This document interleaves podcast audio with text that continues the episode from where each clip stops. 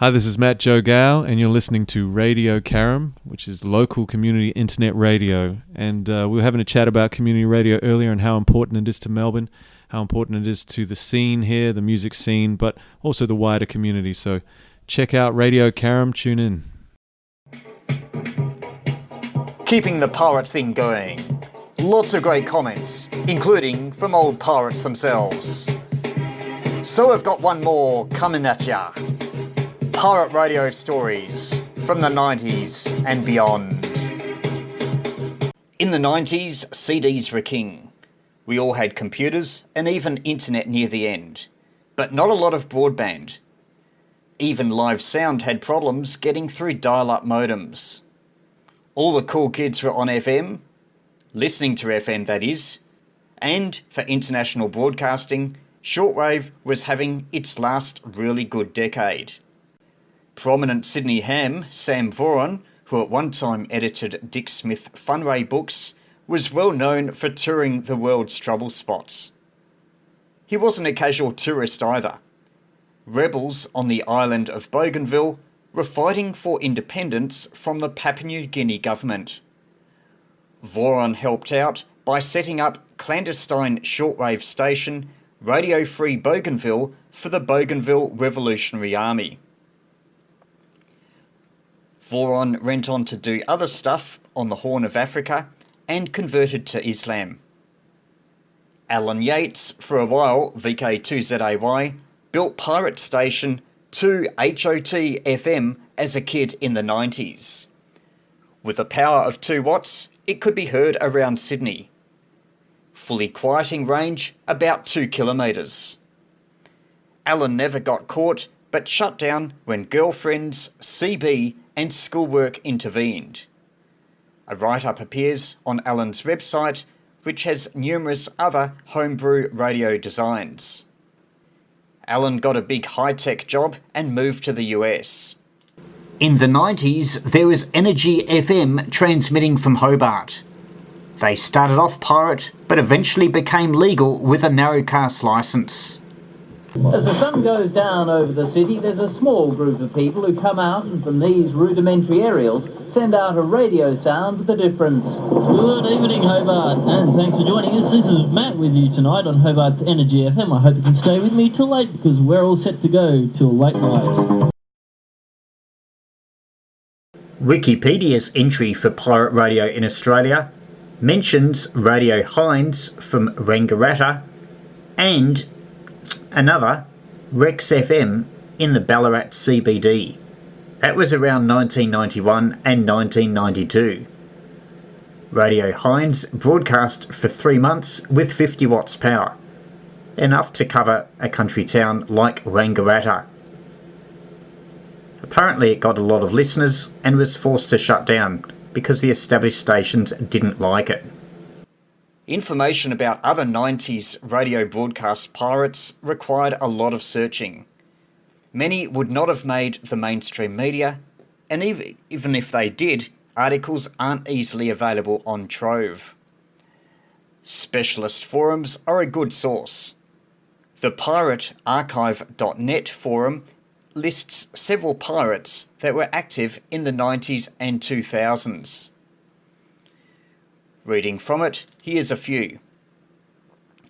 3PP radio station set up on December the 30th, 1992, in the inner suburbs of Melbourne from before 10 pm till after midnight. That featured music and talk. Then there were shortwave pirates in the 90s, from Australia, heard worldwide.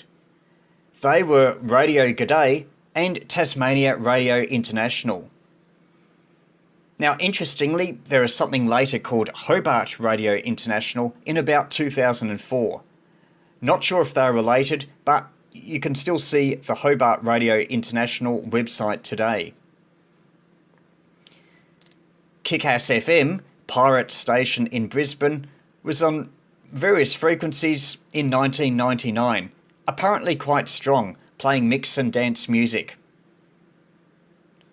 2001 Radio Eureka made several broadcasts with power of about 12 watts on 6235 kHz, again shortwave.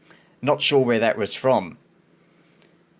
And with a bit more power, but still also on shortwave, on the 22nd of August 2004 was Tower Radio on 11412 kHz, running about 50 watts.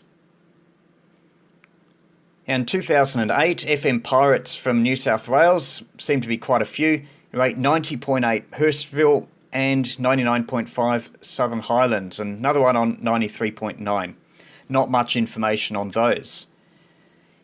Going back to 2004, there was Radio Free Glandore that was on the plains in suburban Adelaide. Now, I didn't know about this one. I got an email in response to my previous pirate video. So, yeah, apparently that was running about 1 watt to a folded dipole on the chimney, and the broadcast came from an SVHS video running at half speed, giving 8 hours of programming. And so that could be updated every couple of days. That was eventually got caught when a low power narrowcast station in the Adelaide Hills, about 20 kilometres away, heard the signal and reported them. Now, in 2007, there was the possible hijacking of Channel 7 TV. Um, a bit of information on Wikipedia about that. Now, sometimes pirate dreams come true. Now, here's a great story Sydney's Tim Wong C started playing with FM wireless microphones in 2007 at age 10. He aspired to work in radio and set up Pirate 24 hour station 2FT in West Pennant Hills in northwest Sydney.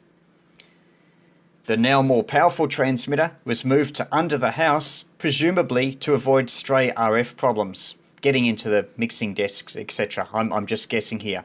Anyway, it was heard in areas like Parramatta, Rydalmere, and even Kurnell, all the way out on Botany Bay.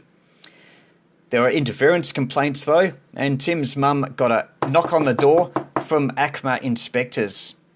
14 year old Tim turned the station off, volunteered for community radio, and did a radio course with AFRTS, Australian Film and Radio Television School. Fast forward a little bit, and he's now behind the microphone at commercial and ABC stations, reaching an audience bigger than ever. Providing an example where teenage pirates can enter and succeed in mainstream radio. It's a pity that our FM band is so full that it's hard to find spare space in our capital cities. New Zealand, though, has an arrangement where low power FM stations can transmit. It would be great fun to have that here. Anyway, that's it for Aussie Pirates in the 90s and 2000s. If you've got a story to tell, let us know in the comments below. Hi, everybody, this is Whitt from Spiderbait. When I'm passing through Carrum, aside from slowing down to 50 kilometres an hour, and reminisce about doing the Eel Race Road Rumba or the Watley Street Wiggle, I like to tune in to Radio Carrum and get down with the good vibes.